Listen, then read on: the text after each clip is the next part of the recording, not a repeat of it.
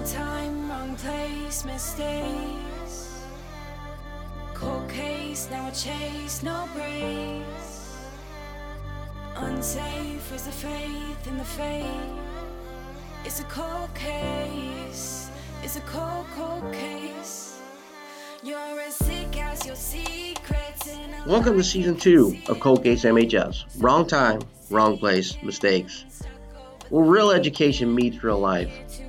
I am your host, Randy Hubbard, and the instructor of Cold Case MHS, and we thank you for listening. torch and no. Feel eyes on you, watching you, waiting to reveal the truth. You run from what's hiding you. I can't make you see it now, but you best believe that I'll make you feel. Millions of people board planes each day to travel all over this world. I'm sure all of us have had to drop a loved one off or pick someone up from the airport. You stand there anxiously awaiting their arrival. Now, today it's a little bit different because usually that person has sent you a text message saying, Hey, we're on the ground, I'll see you soon. But back before cell phones, all you could do was wait. You knew what time they took off, and you knew what time they're supposed to arrive. So it was always exciting to see them walk off the plane. But what if they didn't? You continue to watch that door until no one else comes out. Then panic begins to set in. Where are they? Why didn't they get off? Now you have to leave the airport and go home and find out, well, they just missed their flight. But what if that call never comes? They just vanished into thin air. It's a cold case. It's a cold, cold case. February 13th, 1980. The luggage of one Bobby Lee Wells arrived in Birmingham, Alabama, but there was no trace of Bobby. In fact, she was never seen alive again. Bobby Lee Wells lived in Taylor, Michigan in 1980. She had a husband and a two year old daughter with her in Taylor. Her extended family, however, lived in Alabama, hence the trip back to her hometown. Unfortunately, she never made it back home. Instead, she vanished off the face of the earth until April 13th, where her body was recovered, not in Michigan, not in Alabama, but in Fulton County, Ohio. I can't imagine what I would do if one of my loved ones went missing for a few days, let alone two whole months. And what's interesting is that Bobby wasn't reported missing until three days later, on February 16th. Well, she was supposed to be on vacation, so it would make sense that her husband wouldn't realize she went missing until a couple of days later. Still, wouldn't she have called once she landed? Maybe, but we have to remember that this was in 1980. Mobile phones weren't around yet, and it was probably more common to have less digital communication with others. Time and technology, two major factors in solving cases today. With cell phone towers and social media, and investigators trained just for these duties, timestamps and locations can be found at record pace. But we're talking about 42 years ago, in two small towns where you could drive a long way and not see or hear anyone. A time when a phone call to say, hey, I made it, would come from a landline several hours, or if a person forgets, maybe even days. On that cold night in 1980, time stood still with no technology to find Bobby. Definitely. Since this case was so old, we actually ran into a couple of problems. It's just about 42 years old, so some of the people we wanted to contact have passed away. Also, there was not much information available besides a couple of newspaper articles, since most of the information was never digitized. Through the few newspaper articles we found, we were able to piece together that Bobby was found by two 17 year old boys, wrapped tightly in a sheet in Fulton County, Ohio. She was determined to be killed by blunt force trauma, two blows to the back of the head from a, quote, hammer like object, end quote. The date of death, unfortunately, was undetermined because she was in a shallow area of water, and the cold weather prevented decomposition. She was fully clothed and did not appear to be sexually assaulted, and her wallet and other identification was found by her body. In forensic science, we do a lab in which we leave pork roast outside and let it decompose over time. Students have to look at several different factors to try to determine how long it's been there. So, decomposition is often used to determine the PMI, or the post mortem interval, which basically is the time that the body was placed out there to the time that it was found. Now, this is done by using many different factors, and that usually is the use of insects, mainly flies and maggots. And that is because they have a very distinct life cycle. The problem in Bobby's case is the fact that she was found in the cold weather and she was also found in water. These two things can drastically delay decomposition, so exact time of death or the time she was placed there is very difficult to determine.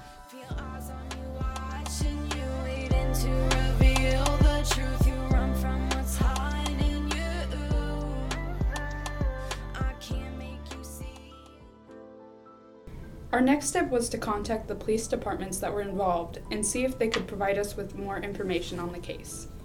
In order to receive the information we wanted, we had to utilize the Freedom of Information Act, or FOIA. Since these documents were held by police departments, we had to send a FOIA request to appeal to the Ohio Open Records Law that will allow us to access the documents we wanted. We sent these requests to Taylor, Michigan Police Department, where Bobby was reported missing, the Fulton County Sheriff Department, where her body was found, the Ohio Bureau of Investigation, and even the Federal Department of Justice. We got a quick response from the Taylor, Michigan Police Department. Unfortunately, it wasn't the response we were looking for. They denied our request on the grounds that it was an invasion of personal and family privacy. Next, we tried the Department of Justice, where we were unsure if we could get any information from the Department of Justice, because they would only get involved if she was proven to have been kidnapped across the state borders. Since she went missing in Michigan and was found in Ohio, we were hoping that they would have some of the information we were looking for. After some back and forth, they told us that they didn't maintain the record that we were requesting. From the Ohio Bureau of Investigation, or BCI, they told us that the case was still under investigation and that the BCI wasn't able to provide us with the documents that we requested. They suggested that we contact the Fulton County Sheriff Department since they're the most likely to be able to provide us with information. When we reached out to Fulton County, the prosecutor told us that the specific documents we requested, such as the initial report documents, the 911 call, and the autopsy report, weren't considered public records, so he was only able to send us a newspaper clipping. Okay, so let's talk about those FOIA request loopholes.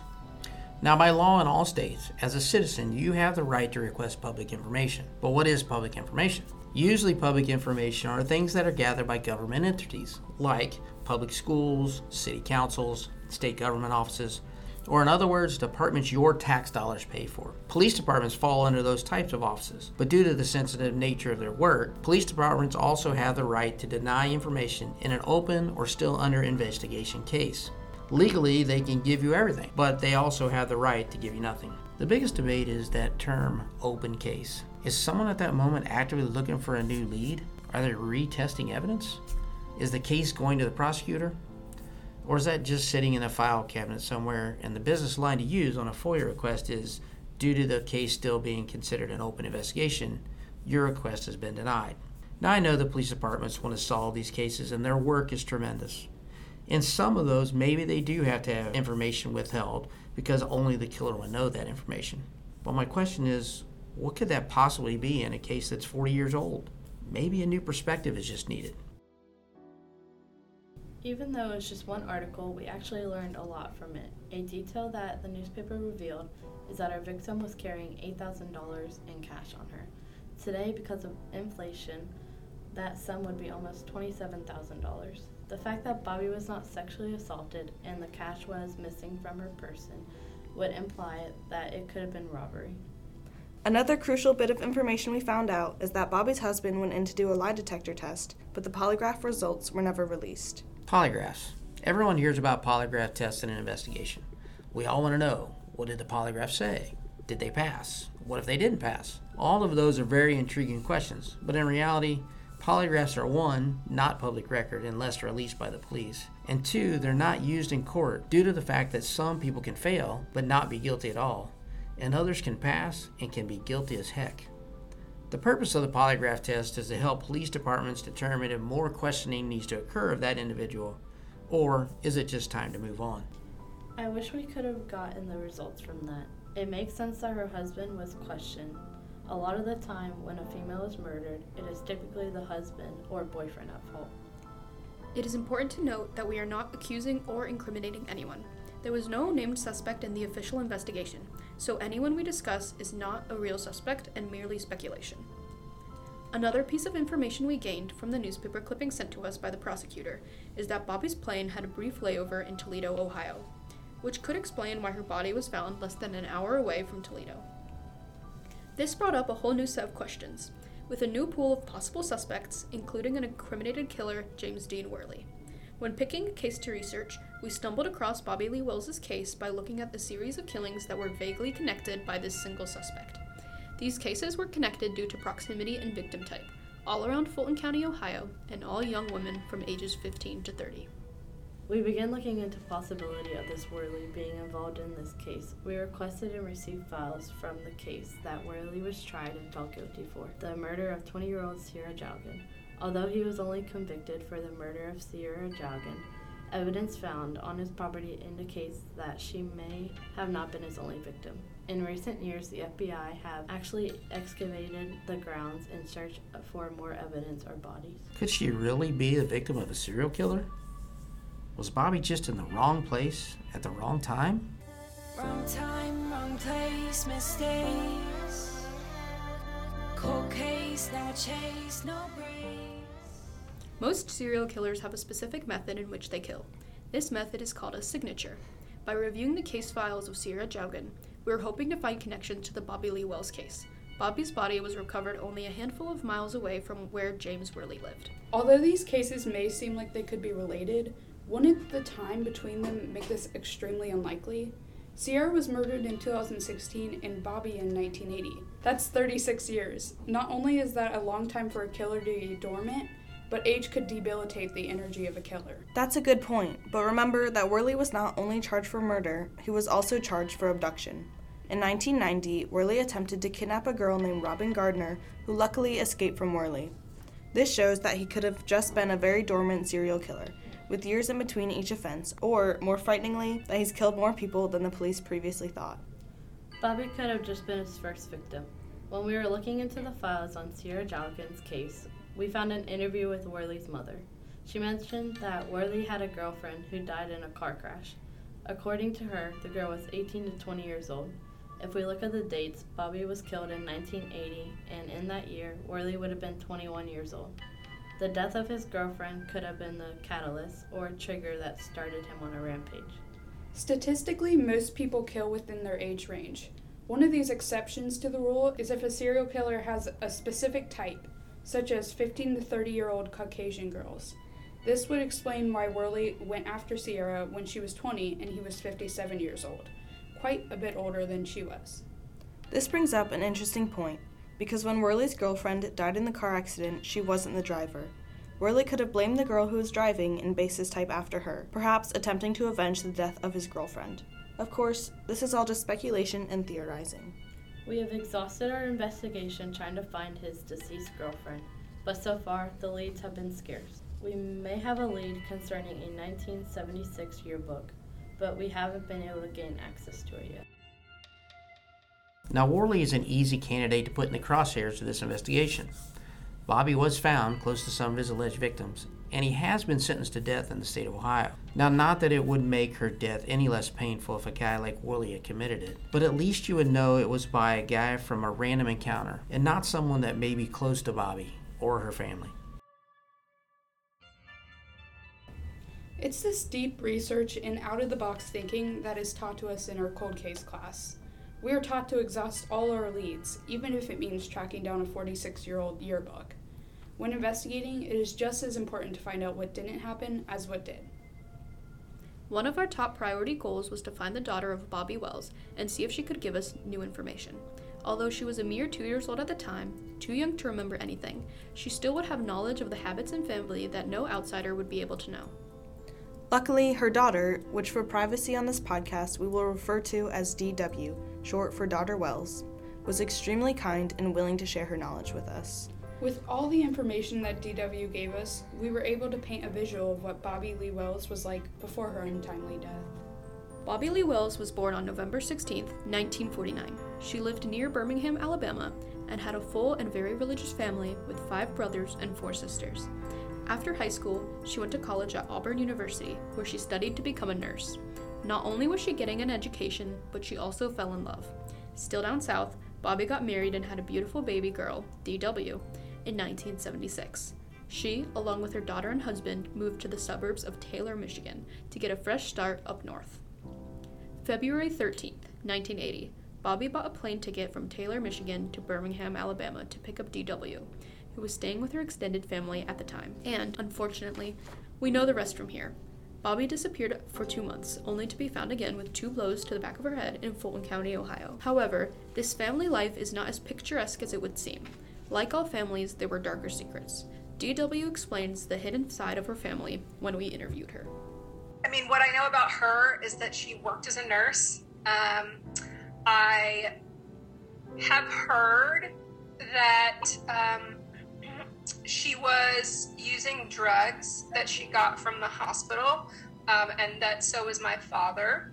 I know that after her death, in the years following, that I do remember, I know my father had a lot of drug problems.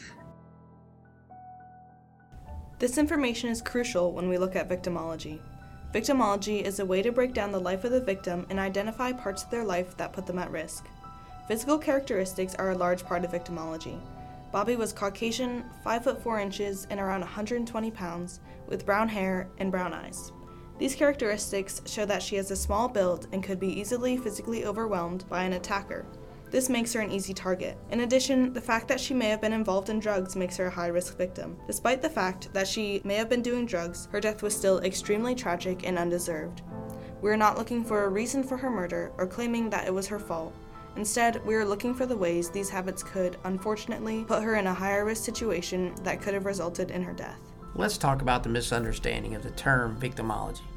Many people hear this and say, wait, how can you blame the victim? Like Nicole stated, in no way are we blaming the victim. Actually, it may be saying just the opposite. Victimology is studying the victim's habits, financial status, their likes, dislikes, and their fears to find something that may have changed during their life. Dr. Laura Pettler says in her book, Crime Scene Dynamics in Homicide Cases, that victimology can be expressed through Maslow's hierarchy of needs. Now, Maslow stated that we have five stages of growth that we must go through during our life, and there are certain needs that have to occur during those stages.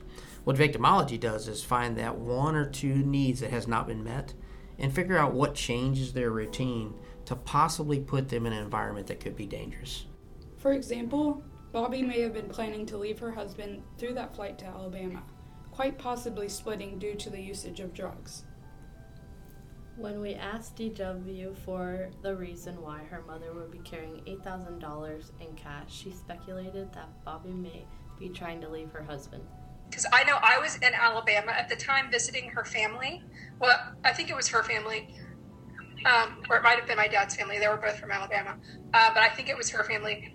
And she was, I've, I, is I've been told, I think by her family maybe that she was planning to leave him, like leave my father.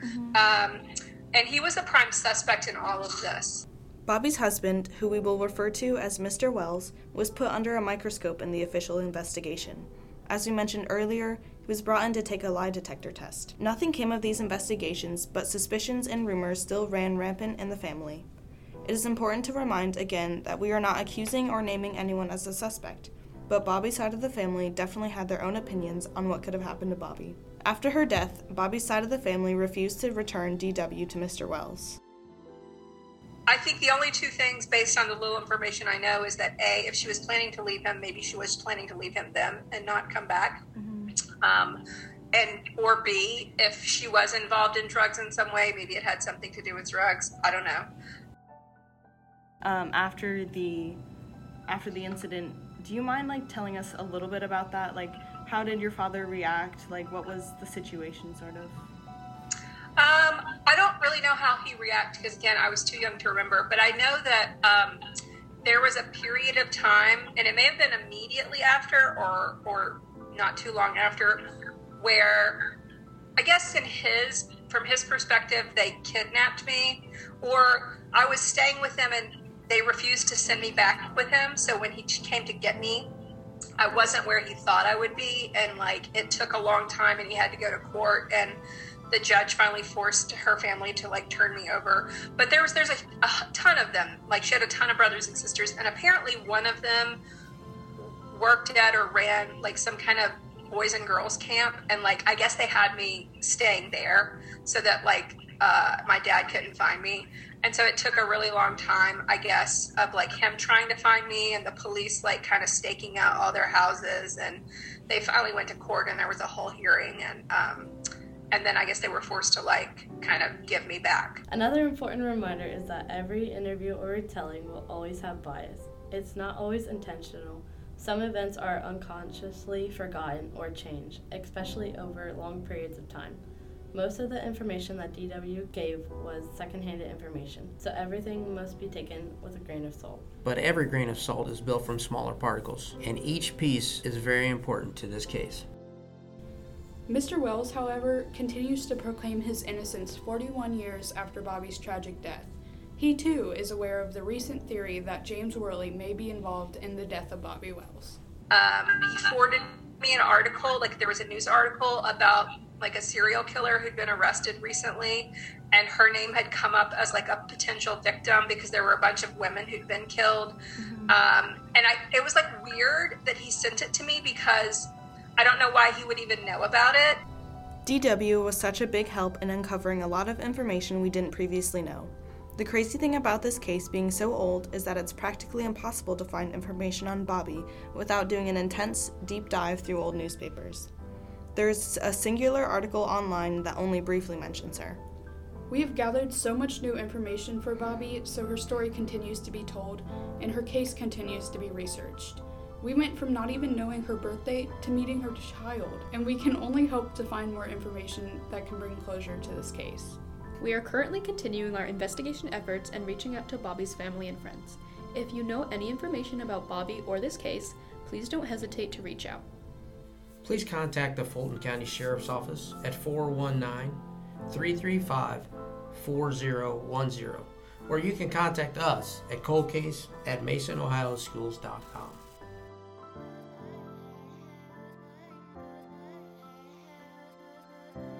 I'd like to thank this group for their hard work in bringing Bobby's story back into the light. Bobby Lee Wells may have left this earth, but her story is still not finished until justice is found. Thank you to DW for speaking with our students. Even though you were young when this happened, I'm sure growing up without your mother was difficult. From what we know about DW, I'm sure that Bobby is looking down, very proud of you.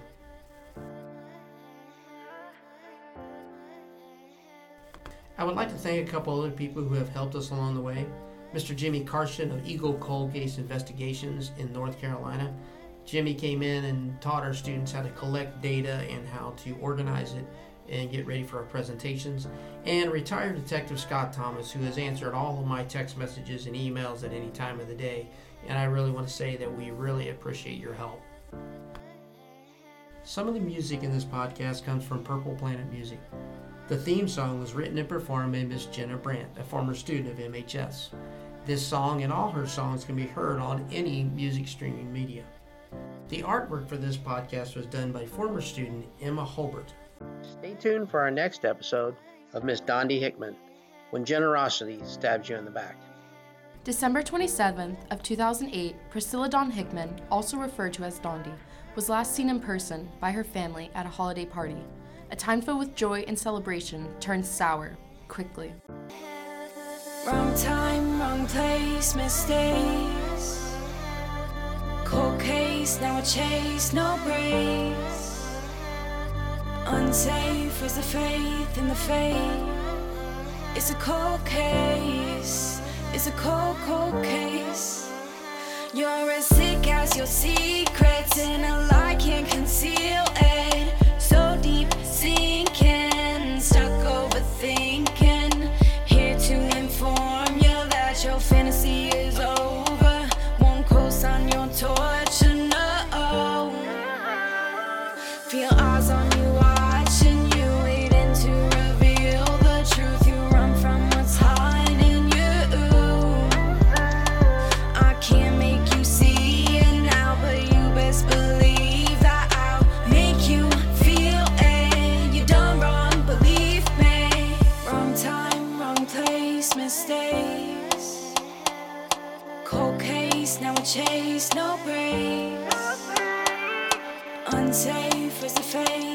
Faith. It's a cold case.